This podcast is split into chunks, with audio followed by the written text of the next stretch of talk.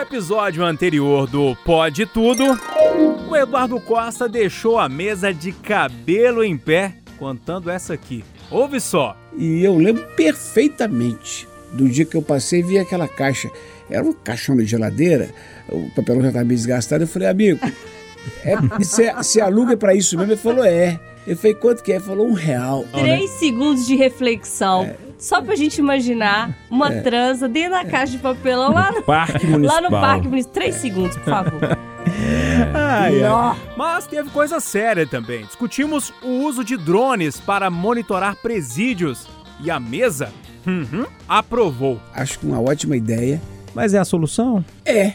Mas o, eu acho que é uma das soluções boas. Tudo que você puder somar para poder combater o crime, você tem que somar, porque do outro lado tem o bandido, tem o estelionatário, tem o vagabundo que está por conta do ator para pensar como burlar. Mas também cobramos solução para o problema que é muito antigo, né? Eu vou morrer sem entender como nenhuma autoridade nesse país não convence a exigir que se a operadora quiser operar, operador de telefonia móvel, quiser operar em Minas Gerais, ela tem que dotar todos os nossos presídios de, de aparelho que não deixa o jeito falar para fora. Nesse ponto que eu queria pegar, assim, eu não consigo entender até hoje como que a gente consegue fazer tudo. A gente não consegue ter um bloqueador de celular a mesa comentou também a polêmica em torno dos lanches e salgados na Câmara Municipal de Belo Horizonte. Na minha concepção, Sim. esse problema é menor. Eu acho que o lanche que os caras vão fazer trabalhando ali, para mim, não vejo um grande problema, cara. E aí, eu quero ver o lanche.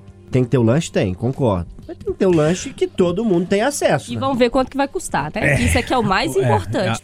É. São três palavrinhas mágicas. Eu quero. Se não quer, descarta.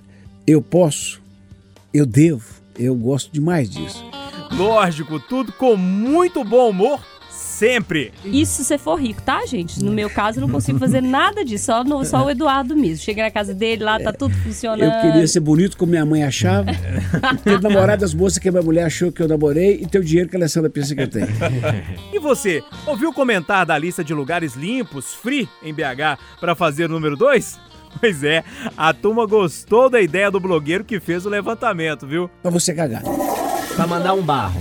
É, rimou. Mandar o número 2. Daqui pra frente nós vamos falar cocô, que suavizar. É. E, Aliviar. E fez questão de botar, é amarrar o gato, né? Amarrar o gato na minha terra.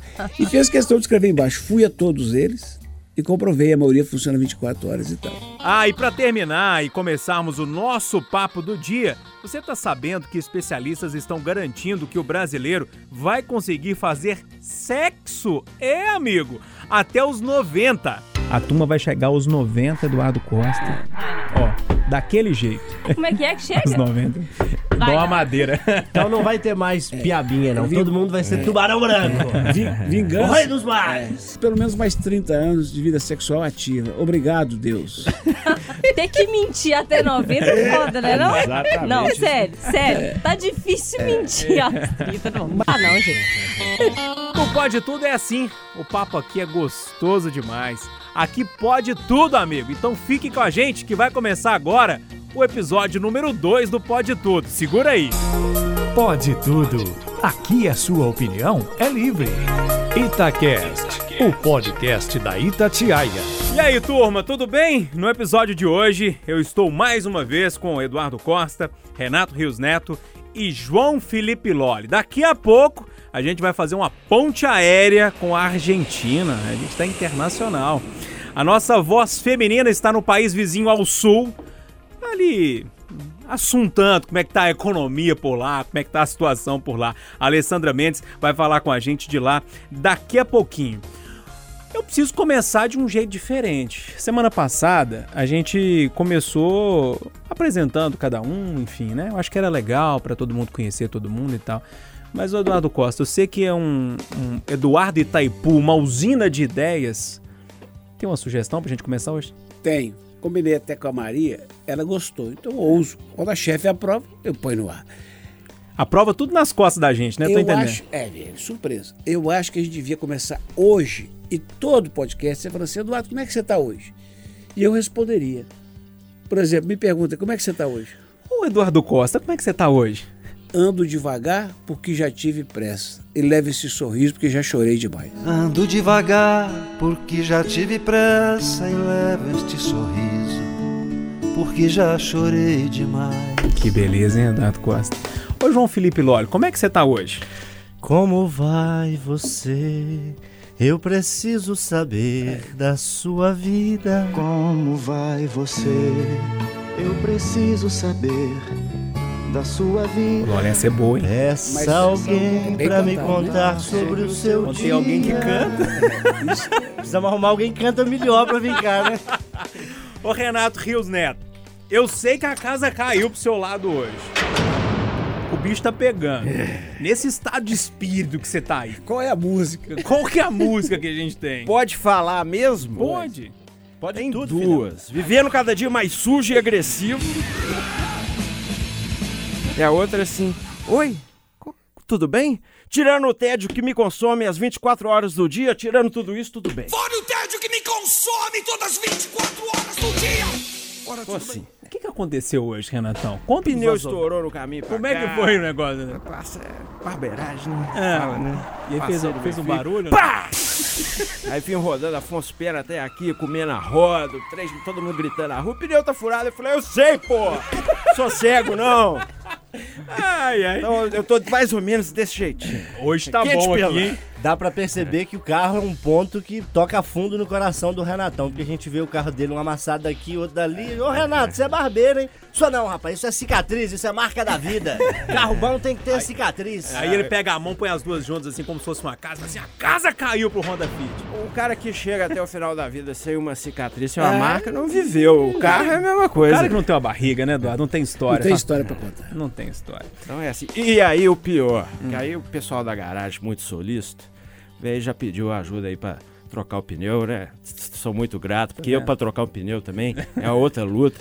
Cinco horas. Tá Aí abre o porta-mala, ajudei a, a esposa na mudança do consultório, ajudei a sogra, e tem comida de gato, e tem ração, e tem sachê. E aí a gente fica mal falado na, na garagem, porque o povo é fofoqueiro mesmo. Então, Pô, esse Renato é um porco. Ou seja, deu tudo errado. Mas agora vai dar certo, que aqui pode tudo. É. Ô, Eduardo então, Costa, me pergunta é assim, como que você tá hoje? Como é que você tá, Júnior Moreira? Ah, achei que ninguém ia me perguntar, não. Eu tô em um trecho aqui de uma música que eu amo, que é da banda Catedral, pouca gente conhece, que ela começa assim, ó. Eu tenho um lápis de cor, eu tenho um bloco de desenho. Eu tenho tudo e nada tem. Gostou dessa? Eu tenho um lápis de cor, eu tenho um bloco de desenho,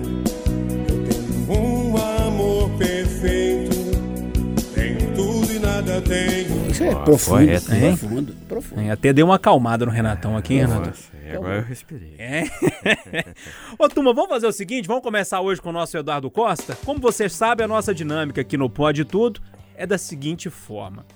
Cada um traz um tema para a discussão, só que os outros participantes da mesa não sabem qual que foi o tema escolhido. Então eu vou começar com o Eduardo. O Eduardo Costa vai jogar o primeiro tema aí para nossa discussão. Diga, senhor Eduardo Costa. Vamos lá! Setembro é é mês de aniversário do Mineirão. Setembro é mês de aniversário do Mercado Central. Mas setembro é mês também que pode se consumar a retirada do relógio do Itaú da Praça Raul Soares. Então eu quero é entrar no campo da sociologia, da identidade, da representação, da ligação das pessoas com a memória, para propor aos colegas perguntar se os sentimentos seus é o mesmo que eu tenho, de que Belo Horizonte só tem 120 e poucos anos e nenhum compromisso com sua história. A gente, se você for olhar as casas de Belo Horizonte, a coisa mais rara é achar uma casa da época da fundação. Aqui, a cada 30 anos, a gente destrói tudo e faz tudo de novo. E não há a menor preocupação, a menor vergonha em se matar a história. Eu vou já me alongar um pouco mais, que já dou minha opinião, porque por que, que o mercado central é o sucesso que é?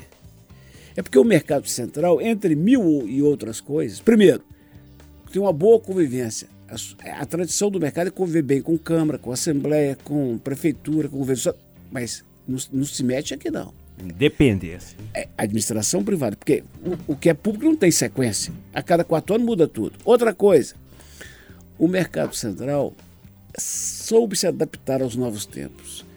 Recebeu um dia uma agência bancária, um caixa eletrônico, um elevador, Araújo, né? uma drogaria Araújo, rejeitou uma revenda de eletrodomésticos, mas vai tocando a sua vida, sem nunca perder a essência do cheiro, das cores, dos sabores.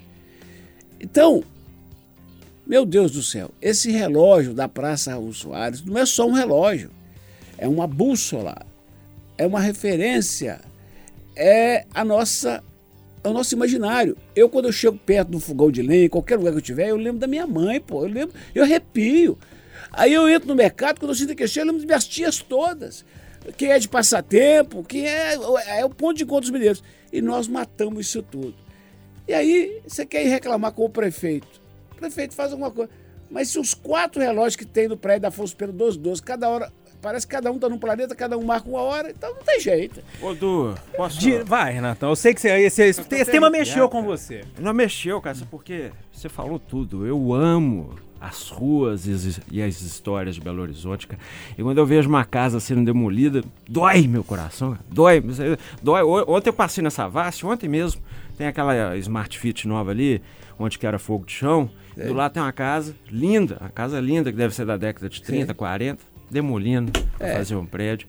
Pô, cara, isso me arrebenta. Eu cresci, morei muitos anos em Santo Antônio, as casinhas ali da rua Congonhas, né, onde foi filmado o Menino Maluquinho, veio aquele abandono, virou ali um... Primeiro tinha virado a Cracolândia, né? Aí tamparam tudo, virou um muro de Berlim, né? Virou um presídio com aqueles, com aqueles muros de, de, de alumínio. Agora vão virar mega torres. A cidade tem que crescer. Acho que tem que ter né, arranha-céu. Belo Horizonte é bem atacanha nesse negócio. Tem que ter uns arranha-céu, tipo Chicago, né? Aquele trem bonito. Mas tem que ter história, cara. Pô, esse, o relógio, cara. Onde você olha em Belo Horizonte, você vê ali, igual o, o Du falou, é uma bússola. Eu, quando morava no Santo Antônio, achava mó legal que dava pra ver lá de casa, entendeu? E aí, você tem né, aquela referência. Ó, o JK tá ali. É como se tipo, fosse um porto seguro, entendeu? Ó, o JK tá ali, né? Belo Horizonte tá aqui, estou em BH. Aí o pessoal chega, vai, tira o trem. Aí filho feio não tem pai, Itaú fala que não quer pagar, a prefeitura fala que é com Itaú, fala, aí fala que é o Código código, de de postura, Não, vereador. coisa de postura é demais, né, gente? Filho feio não tem pai, Ei, né, cara? será que Londres tem o mesmo código de postura hoje que tinha quando puseram o Big Ben, pô? Aqui, a Times Square, cheio de, lu- de- daquelas lumin, né, daqueles É. letreiros luminosos. Por que, que não, não pode ter na Savassi uns letreiros luminosos bacana?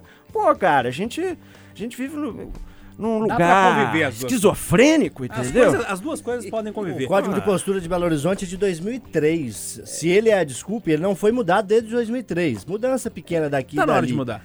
Tá na hora de mudar, mas se a desculpa é o Código de Postura, já tá aí pelo menos há 16 anos, de 2003 pra cá, contra o Código de Postura e ninguém fez nada. Mas é uma desculpa É, A esfarrapada. explicação que eu tive da prefeitura é que fizeram um malabarismo ali pra deixar o, o relógio lá em cima. E dizem, fiquei sabendo que nos bastidores já tem a movimentação pra fazer outro malabarismo, tem um outro banco querendo colocar o relógio lá em cima. Ô, Loli, mas eu queria chamar o Loli pra essa E conversa. vai ser um Eduardo. gol de placa. Não vai? De- do ponto de vista de marketing, meu Deus do céu. Qualquer banco colocar aquilo lá vai ter mídia de graça no outro dia em todas as emissoras do país, de Belo Horizonte. Mas, Renato, eu vou chamar a experiência do Loli, porque a gente tá falando de história, de casas antigas, de, de, de coisa histórica mesmo. O Loli é de cidade histórica, Então, né? Conviveu em Mariana, Ouro Preto. como eu chamo, Não né? é? E aí, Loli, dá pra conviver lá em Mariana, Ouro Preto? Dá pra conviver as duas coisas, a modernidade com a história? Convive bem, né? Convive, é um desafio muito grande, né? Tem que haver, por parte do poder público municipal e por parte dos cidadãos, o desejo de preservar e de conviver com aquilo. Porque é muito difícil, em uma cidade como Ouro Preto, que o seu centro histórico e muitos bairros são predominantemente históricos, a infraestrutura ela se perde no tempo, né? Tem coisas hoje que são mais modernas, mais fáceis e que não há nessas casas, nesses casarios, nesses prédios. Mas o que eu percebo é que há um senso coletivo, um senso comum de preservação e de convivência com aquilo em harmonia. Eu acho que é possível, mas tem que haver, tanto por parte do poder público quanto dos cidadãos, um desejo de preservar e de conviver com aquilo. O Eduardo citou alguns locais na fala dele, citou o, o- o JK, citou o Mercado Central, o Mineirão. Eu acrescento um outro, Eduardo, que faz aniversário dia 5 de setembro. Quando foi inaugurada a iluminação do viaduto Santa Teresa. 90 Ó, anos, bacana. assim como o Mercado Central, Outro inaugurado símbolo, né? em 1929. Ele foi, na verdade, a pedra fundamental, foi lançado em 1926. Não houve uma inauguração formal, então essa data se perdeu, mas o que se tem é a inauguração da iluminação do viaduto, que foi feita em 5 de setembro de 1929, outro dia mesmo, nesse mês de setembro. E é outro ponto da cidade que eu tive a oportunidade de ir lá nos últimos dias para fazer reportagens para Itatiaia. É um ponto que ao mesmo tempo é muito querido, os comerciantes, os pedestres que passam por ali gostam muito, mas é um ponto que está abandonado, que não tem um cuidado na parte de baixo, que não há incentivo a manifestações culturais, que não há um acolhimento e um abrigamento decente às pessoas em situação de rua, é outro exemplo. Eu parei o carro, eu estava na hora de descer, eu fiquei dentro do carro mais três minutos para ouvir no dia que você fez uma matéria a respeito, ouvir o Sérgio Missa e tal. E eu pergunto para você, Lólio, Renatão, Júnior, para quem nos acompanha aqui no podcast. Como é que é, Dan? Podcast. Entendi. Nosso negócio agora é falar inglês. Né, né, Dessa prosa, eu doido para mudar esse nome desse trem. Prosa Tem que nossa. chamar prosa. Prosa. Imagina se Fernando Sabino tivesse escrito um livro, Encontro Marcado, sobre um viaduto de Buenos Aires, que está logo ali, hein? Não estou falando de Europa, não. Como seria a vida naquele viaduto e quanto de dinheiro a cidade de Buenos Aires ganharia com o turismo ali? Já que você falou de Buenos Aires, a gente tem uma enviada especial à, à nossa cidade. Lá na Europa tem, tem gente que fala que a capital do Brasil é Buenos Aires, né? A turma erra até hoje. Mas enfim, a Alessandra Mendes tá viajando para lá. Ela foi fazer reportagens especiais para Itatiaia. E lógico, ela não poderia deixar de participar com a gente aqui. Eu não sei, eu acho que a Alessandra poderia falar um pouquinho pra gente sobre a, a crise financeira, como é que tá a situação lá na Argentina que tá passando por esse perrengue que a gente passa direto aqui no Brasil, né? E lá de vez em quando eles passam também. Foi um país muito rico, lá tem metrô, sei lá, de 1800 não sei quanto, era um país de primeiro mundo e depois degringolou, né? Ô Alessandra, fala com a gente! Oi meninos, eu sou a prova viva de que pode tudo mesmo nesse podcast. Pode inclusive participar de fora do país. É, eu falo aqui da Argentina, onde estou acompanhando já há alguns dias a situação econômica do país. Vocês têm me ouvido aí nos jornais da Itatiaia de manhã, de tarde, de noite, porque, como diria Murici, aqui é trabalho, meu filho. Estou acompanhando aqui a situação da economia que não tá nada boa, né? A gente tem é, dito aí para os ouvintes da Itatiaia uma flutuação de câmbio muito grande. O dólar chegou a custar 62 pesos aqui na semana passada, agora já está aí mais estacionado na casa dos 58. A gente tem acompanhado também uma apreensão dos argentinos sobre essa situação da economia aqui do país. Teve uma corrida aos bancos no início da semana, porque o governo anunciou aí um pacote de medidas, entre elas um limite para saque de 10 mil dólares por mês, e os, os argentinos correram para os bancos, enfim, para retirar seu dinheiro, mas agora a situação já está um pouco mais estacionada. E nisso tudo a gente também tem acompanhado os turistas brasileiros aqui na Argentina que têm, de certa forma, deitado e rolado, porque com essa flutuação do câmbio, o dólar está valorizado, o real também. Então, quem veio achando que poderia comer é, uma parrilhada, de repente vai comer duas. Quem veio achando que poderia andar apenas de metrô, tá também pegando táxis, porque a situação tem ficado um pouco diferente, um pouco mais favorável para o turista brasileiro. E eu quero lançar esse assunto aí para vocês de como a economia ela gira de uma forma muito dinâmica e isso afeta, em consequência, a vida de todo mundo. Taxistas, comerciantes, trabalhadores em geral, isso tudo afeta bastante. Economia, a gente fala tanto fora, mas principalmente agora no Brasil, a palavra-chave de economia é reforma da Previdência. Então, a Itatiaia acompanha aqui na Argentina e também no Chile. Pois é, mãe, fui no Chile. A gente acompanha também na Argentina e no Chile a situação da reforma, como ela foi feita nesses dois países, quais os impactos para os chilenos e para os argentinos e como que isso conversa com a reforma da Previdência que está sendo pensada hoje no Brasil. A gente vai trazer em uma reportagem especial para você, ouvinte da Itatiaia, como que ficou a situação desses dois países por causa das reformas implementadas por aqui na Argentina e também no Chile. Então, e aí? O que, que vocês estão acompanhando aí dessa questão da economia aqui na Argentina? Vai no dólar, no peso ou no real? E aí, gente? Pois é, gente, eu fico uh, observando como é que a cultura muda, né? Uh, na, os argentinos têm muito hábito de comprar dólares, né? De, de guardar debaixo do colchão mesmo dólar por causa dessa confusão da economia. Eu não sei se a gente consegue traçar um paralelo, talvez, Eduardo, você puxando na sua memória, uma época que o Brasil ficou parecido com a Argentina é, a esse ponto, talvez ali na, na época do Collor, que foi aquela corrida, as a, enfim, as agências bancárias, não sei. Tem como traçar um paralelo com a situação que a Argentina está vivendo hoje? Nós somos latino-americanos como os hermanos e nós outros nos conhecemos e conhecemos nossas dificuldades. Não era inglês? Não era inglês, agora já está no espanhol. Era já. inglês que você queria mandar? Agora é espanhol. A, a hora é espanhol.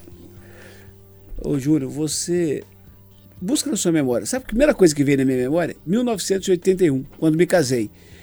Hum, tinha que fazer o um convite de casamento, eu não queria fazer forma, eu queria criar um versozinho. Sim. E tinha uma campanha de televisão, um, tinha uma série, A Maré. A Maré, vocês não, vocês não As figurinhas, né? As figurinhas, a Maré e tal. É, o Antônio maré, Zé Pereirinha não tinha pensado é, em mim. A Maré. Né? Tá, fazer qualquer sacrifício para te ver e tal. Então eu botei no meu convite de casamento. A Maré Três pontinhos. Ter coragem de casar com inflação a 90%. Tava em, 90, em 81. Aí você fala assim, mas será o colo, Bom, O colo foi em 90. 90, 92. 90. É. Tava nas alturas. O colo chegou e falou: vou resolver tudo. Matou milhões de pessoas com uma caretada. Enquanto a sua ministra da Economia brincava com o seu ministro da, lá da, Dona Zélia. É, Dona Zélia brincava com outro ministro, passando na perna, na perna um do outro debaixo da mesa confiscaram o dinheiro dos brasileiros e mataram milhões de brasileiros, inclusive meu pai, que morreu sete meses depois de frustração. Aí você avança um cadiquinho, o colo não deu certo. Você teve o Itamar que deu uma estancada com o plano real, mas só que você volta para trás, teve o Sarney, teve a época do Funaro, de vão sequestrar o gado do pasto.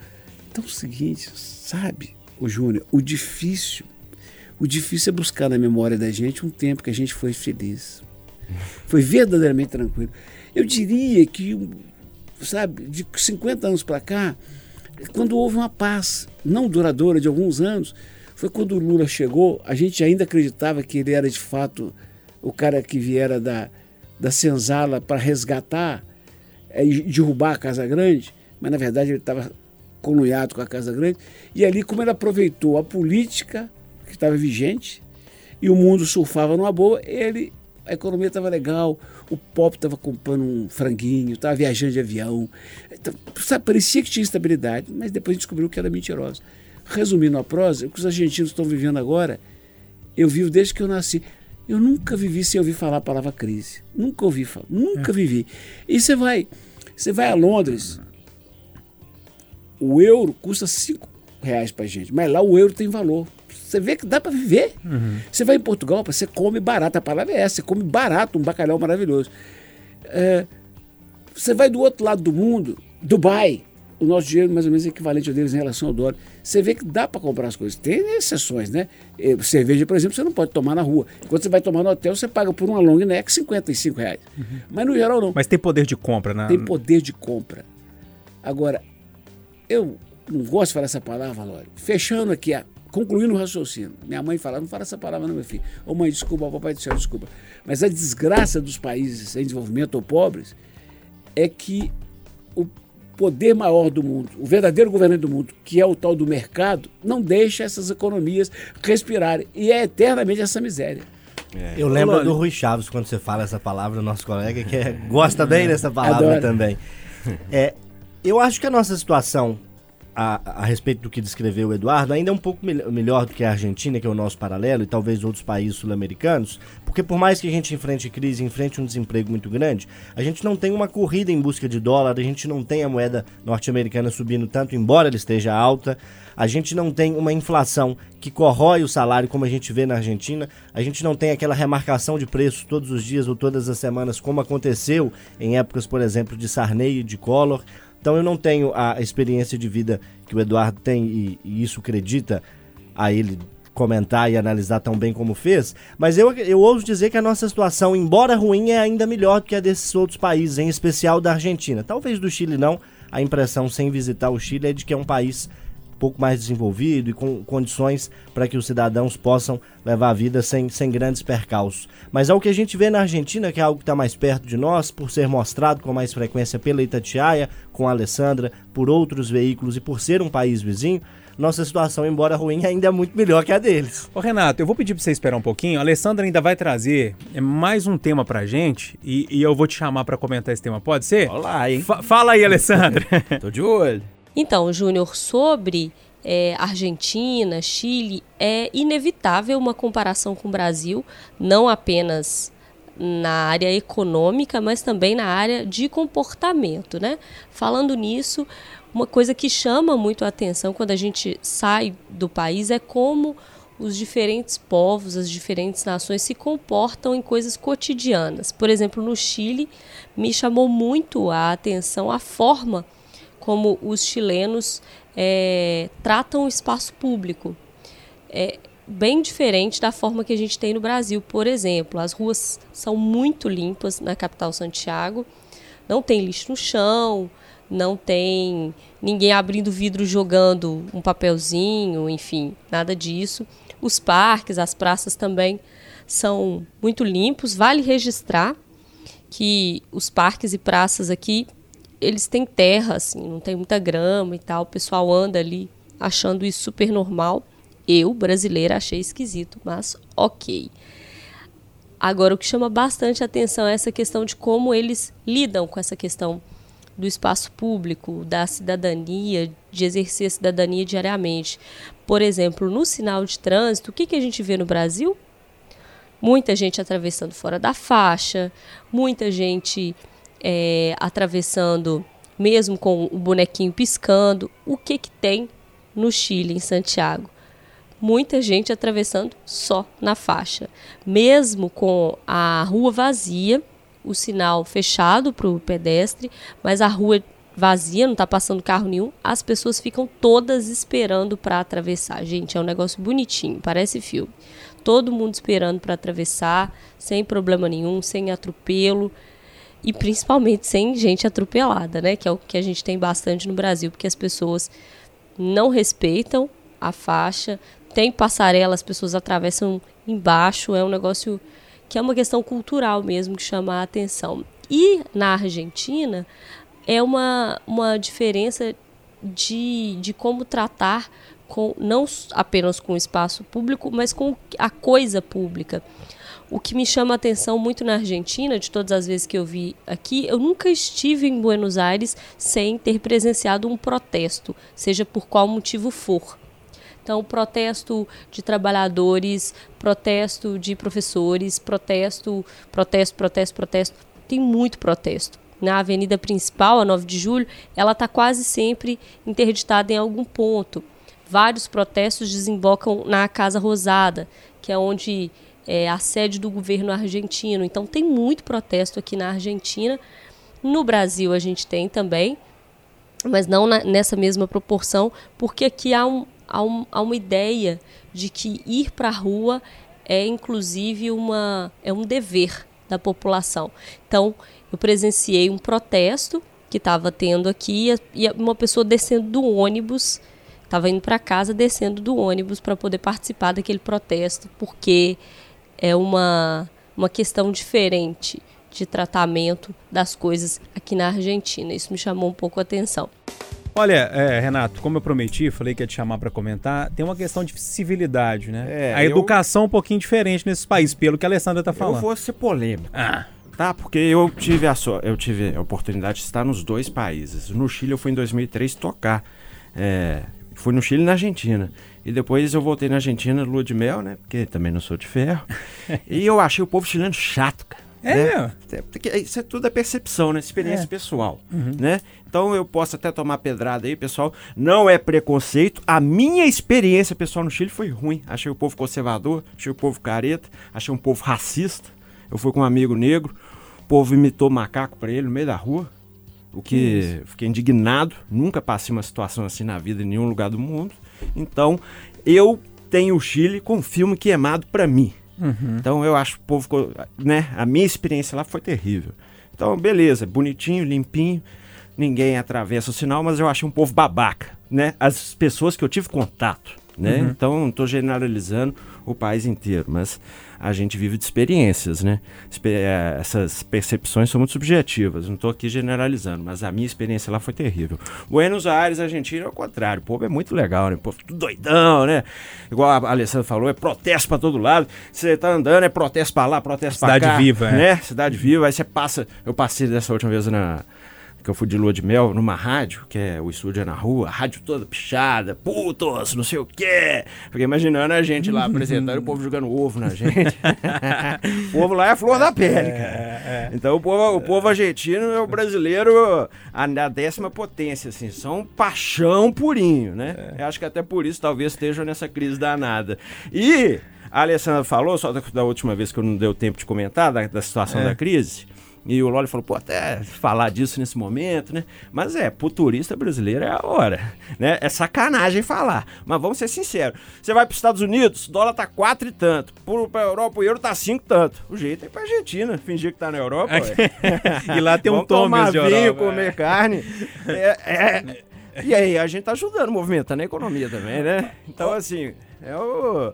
a hora é agora, filho. A vida é feita de É oportunidades. verdade. Ô, Alessandra, pra fechar, é, conta aí pra gente, tem uma história legal aí, o que que aconteceu? Traz um trem diferente aí pra gente, pô.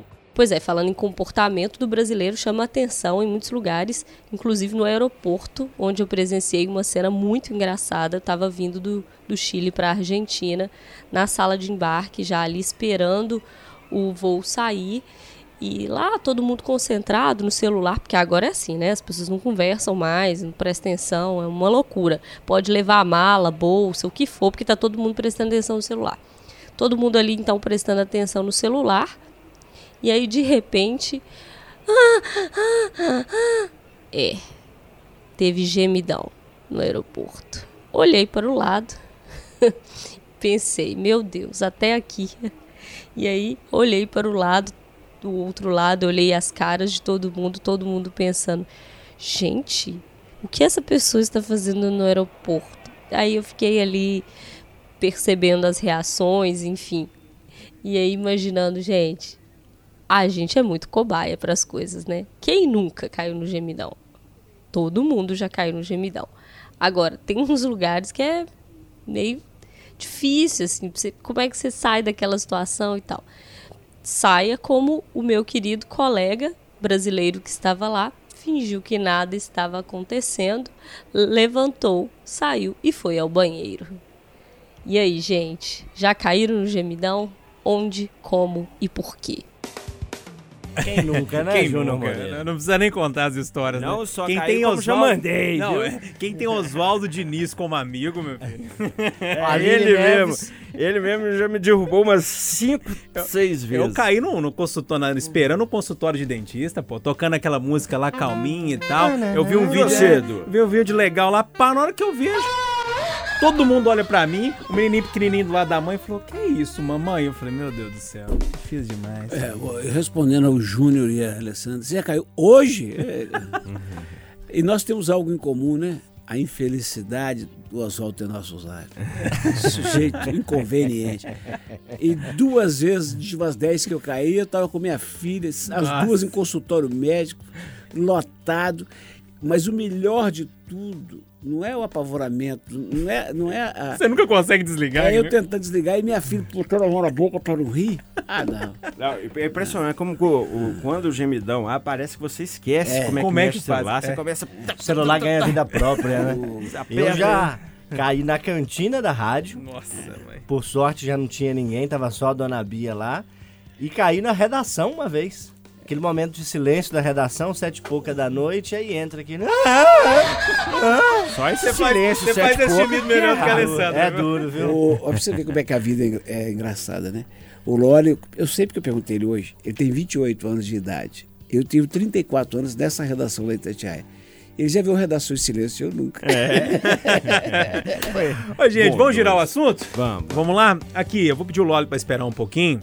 Eu vou chamar o, o Renato Rios Neto, que eu sei que ele tem um tema um pouco mais pesado, né, Renatão? É, minha Renatão área, traz né, a seriedade pra esse podcast. Pô, Posso falar? Pode, fica à vontade. Mais uma mulher assassinada, né, gente? Impressionante. eu... ruim. É porque é prosa ruim, mas a gente tem que falar. Mas né? é necessário. Porque eu, como tô nessa lida diária ali no front mesmo, é toda semana, cara. É toda semana, praticamente dia sim, dia não. Dessa vez ali no bairro Santa Branca, ali em frente a uma escola particular tradicional, o camarada me vai, mata a mulher, dá um tiro contra a própria cabeça. E aí a gente fica se perguntando, né? É difícil fugir daquele clichê. Minha mulher até me xingou. Pô, para com esse negócio de até quando? Isso é feio demais. Mas é, até quando, né, cara? É, eu sei que é- o clichê é ruim. Pergunta pra ela, você vai me aborrecer até quando?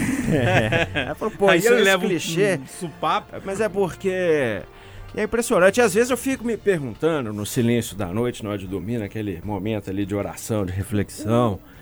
Será que. que, que é onde que a gente pode estar errando como mídias? Mas será? Porque eu acho, né, na minha humilde compreensão, que eu bato muito nessa tecla, bicho. Talvez seja a tecla que eu mais bata. Só que. Aí talvez seja a pretensão que a gente tem como jornalista que vai mudar alguma coisa. Só aumenta. Então deixa, eu- Só deixa, eu- deixa, aumenta, deixa eu pegar esse gancho seu que você deu na mídia e é bom a gente discutir um pouquinho o nosso papel também. Hoje na redação, o nosso Rômulo Ávila, o Rômulo é muito atento a tudo, né? Ele trabalha na web, ele sempre tá conversando com a gente e ele soltou essa lá na redação e eu acho que eu vou trazer esse tema para vocês aqui. Ele falou assim: Ô Júnior, sabe aquela história da gente não noticiar suicídio? Que pode ajudar ou incentivar a pessoa também a suicidar? Você não acha que se a gente ficar noticiando demais esse tal do feminicídio, isso não pode incentivar outra pessoa também a fazer o mesmo, não? O que, que você acha disso, Lore? Eu acho que fechar os olhos não faz a situação mudar. Eu sou da crença de que o que muda uma situação é a ação objetiva. A gente às vezes, né, por ver aí o super-homem ser um jornalista, imagina que a gente tem superpoderes e tem capacidade para mudar tudo. Homem-Aranha também, né? Homem-Aranha também, fotógrafo, né? Gostaríamos é, é, de ter essa capacidade, essa possibilidade de mudar algumas realidades ruins que a gente noticia com frequência. Eu não acho que se a gente não noticiar a situação vai melhorar. Eu acho que a gente precisa sim mostrar essa situação, mas mostrar com humanidade e mostrar com as palavras que o Renato sempre mostra quando noticia esses casos do Itatiaia Patrulha. Até quando? O Renato fala sempre eu tomei para mim essas, essas palavras, essas expressões e esse argumento, esse raciocínio. Meu amigo, tem Tinder. Tá Belo Horizonte, Minas Gerais, é um estado que tem mais mulheres do que homens estatisticamente. Tá cheio de gente legal e bacana por aí. Sua companheira, su- sua esposa que tenha sido, não é sua propriedade. Acabou, ela não quer mais? Respeita. É, o claro que dói. aceita que dói mesmo. É claro que dói, é claro que a gente fica triste, é claro que a gente pensa em não trabalhar mais, é Quem claro que a um bebida pé é uma bunda, tentação. Quem nunca levou e ficou assim? Acho que nós quatro que estamos aqui hoje e a Alessandra que participa à distância, Eduardo nunca tomou certamente. pé na bunda, não. Não, ele é charmoso, Gente, eu ele é bonitão, mas já levou Eu sim. nunca é terminei exceção, com a não. namorada, eu só levei pé na bunda na minha vida. Isso é Só natural, levei pé gente. na a bunda gente na tem que parar, Eduardo, de achar que mulher é propriedade de homem e que ela não pode, por iniciativa dela, querer interromper um relacionamento. E a experiência, que diz? Não, ve- veja só. É, minha fala é praticamente endossado o Lore. Quando se fala assim, será que divulgando estimula ou previne? É a mesma coisa, quem nasceu primeiro, o ovo ou a galinha?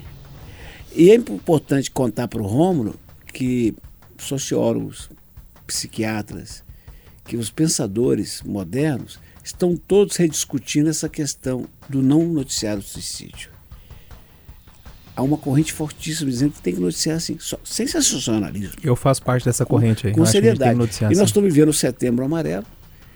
Então é o seguinte, o fato de não noticiar impede que as forças de segurança de Minas tenham tido um suicídio por semana durante todo esse ano.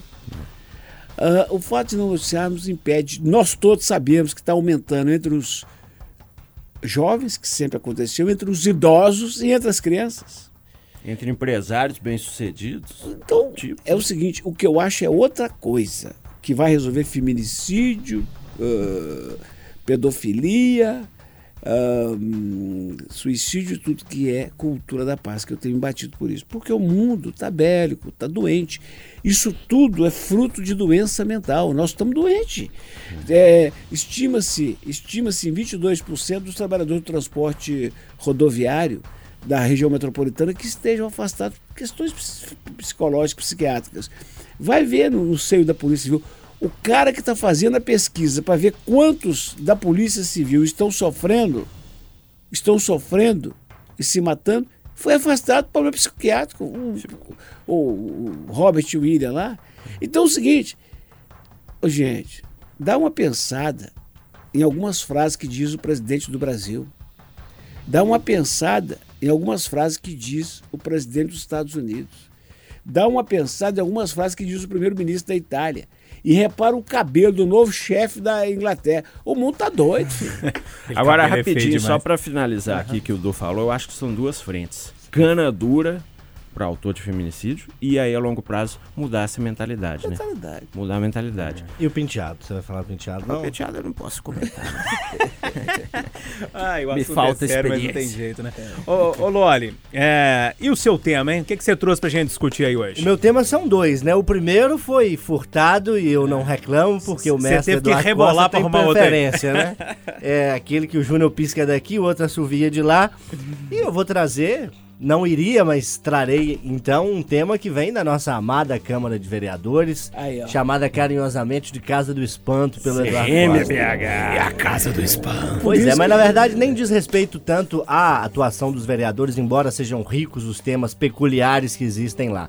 Mas na verdade diz respeito a uma ação de um vereador que fez visitas aos quatro cemitérios públicos de Belo Horizonte e constatou um rol de práticas, no mínimo inusitadas, né? E absolutamente irregulares. Desde questões que são um pouco mais sérias, digamos assim, que é a propina paga a funcionários para fazer a manutenção de sepulturas, também a possível propina para que seja possível fazer ali a- a- o agendamento das capelas para os velórios que antecedem aos sepultamentos, até coisas que são hilárias, como funerárias que não podem fornecer lanche, por força de lei, transportando o lanche no mesmo veículo que leva o corpo do defunto, vai, Vai o ser kibe, a sepultado coxinha no meio do... no meio ali do- das rosas e de todo aquele contexto ali.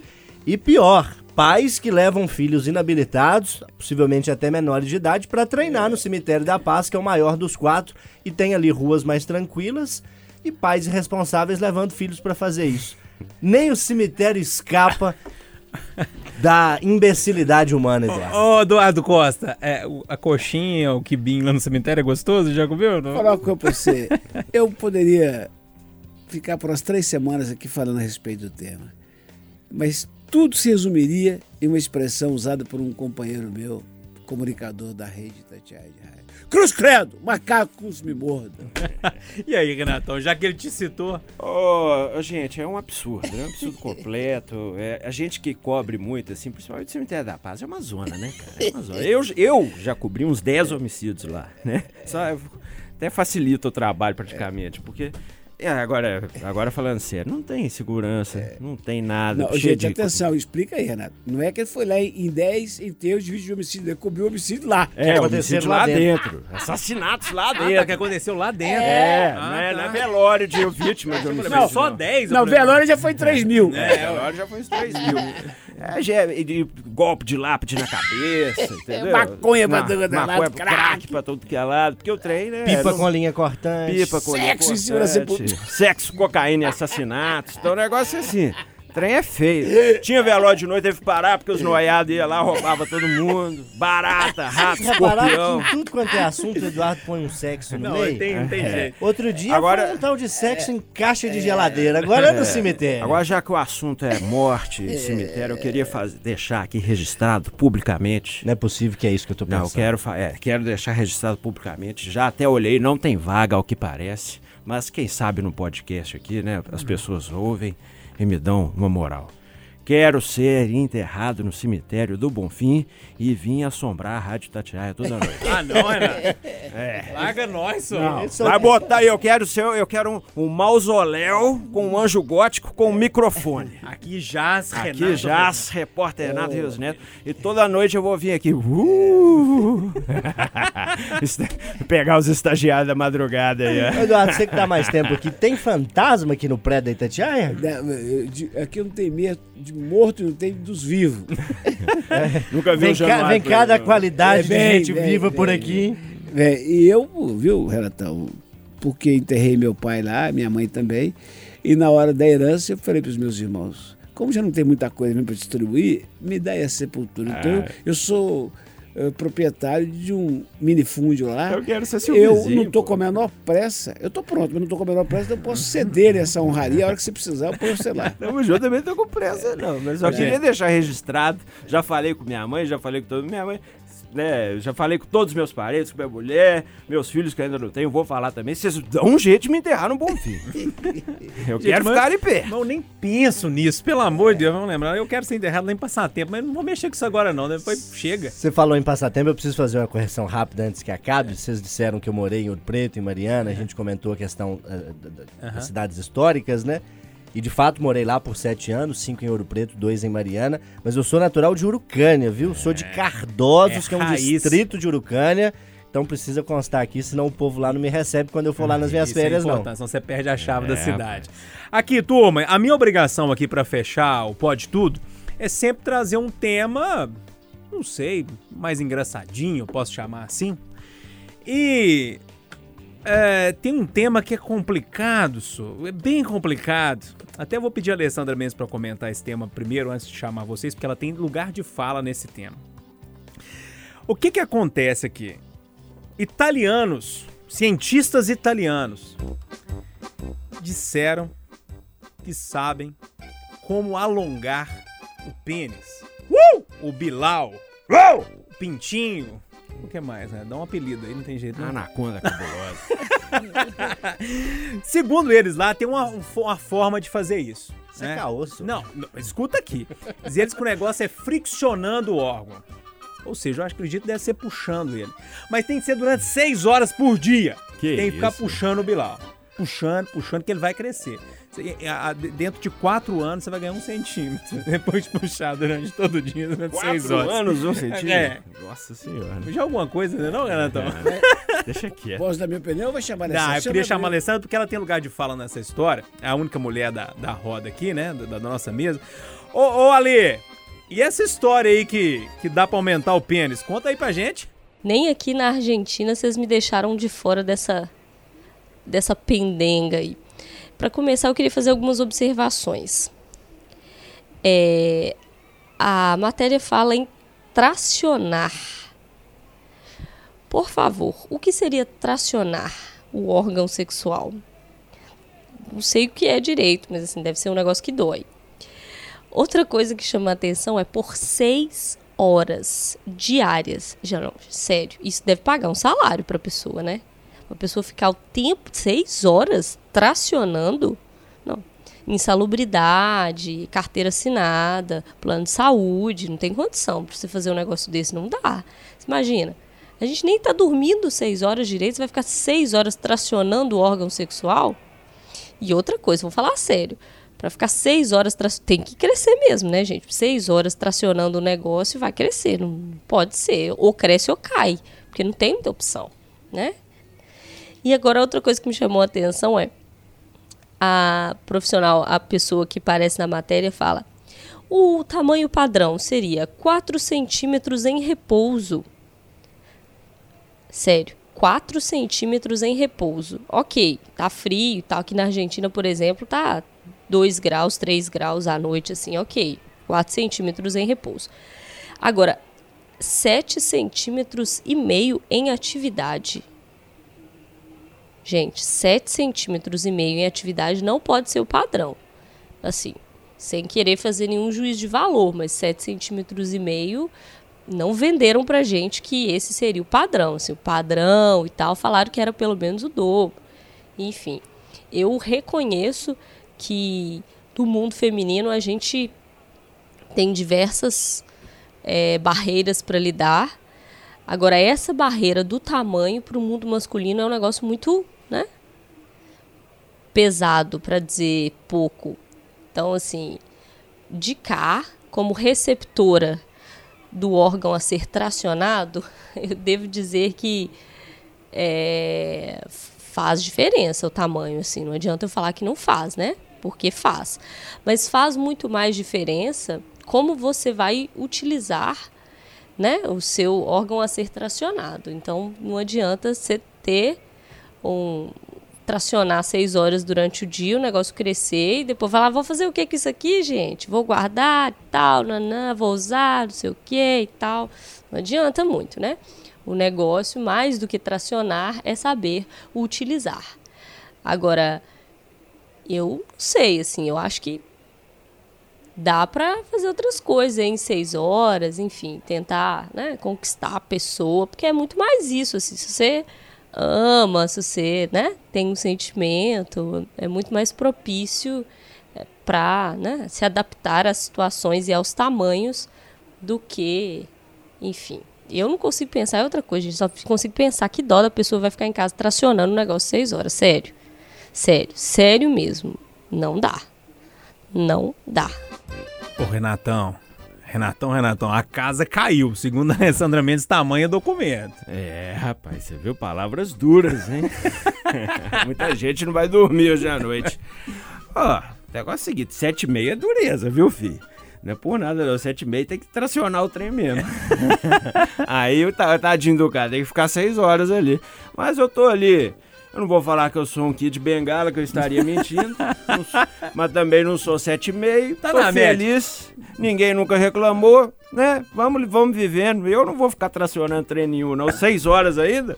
A gente mal, mal, como diz o Alessandro, mal, mal tem tempo de dormir, né? Com essa vida louca de jornalista. O jeito é aceitar o que Deus deu, o que Deus deu mesmo e, e ser feliz, né? E aí, Eduardo Costa? Nós estamos vivendo um tempo, um mundo de especialistas fulano é especialista nisso, especialista. O que eu vejo Loli e outros repórteres entrevistarem, sujeito que nunca fez uma ponte, nunca pôs um paralelepípedo na rua, especialista Nunca fez uma pinguela. Nunca fez uma pinguela, especialista, tá cheio aí. Então é o seguinte, né? ao contrário, por exemplo, de Osias Batista, que é especialista. Então, eu adoro um livro de um americano, Malcolm Gladwell. É, aqui no Brasil foi traduzido como Fora de Série, de 2008, em que ele tenta definir o que é um especialista. Segundo ele, especialista é todo aquele que investiu ao menos 10 mil horas de prática em determinado assunto. 10 mil horas. Por exemplo, essa é a média de tempo a que um violonista de talento reconhecido globalmente se dedica sozinho antes da fama. Então, dito isso, eu confesso que sou um especialista em friccionar e alongar entre os oito e 14, 15 tá anos. Entre, entre 8 e 14 anos. E posso garantir, conversa fiada. Não tó, cresce. Tó, tó, não cresce, não. e aí, Loi? Caô. Caô, sem chance. Não acho que cresce, não acho que vale a pena.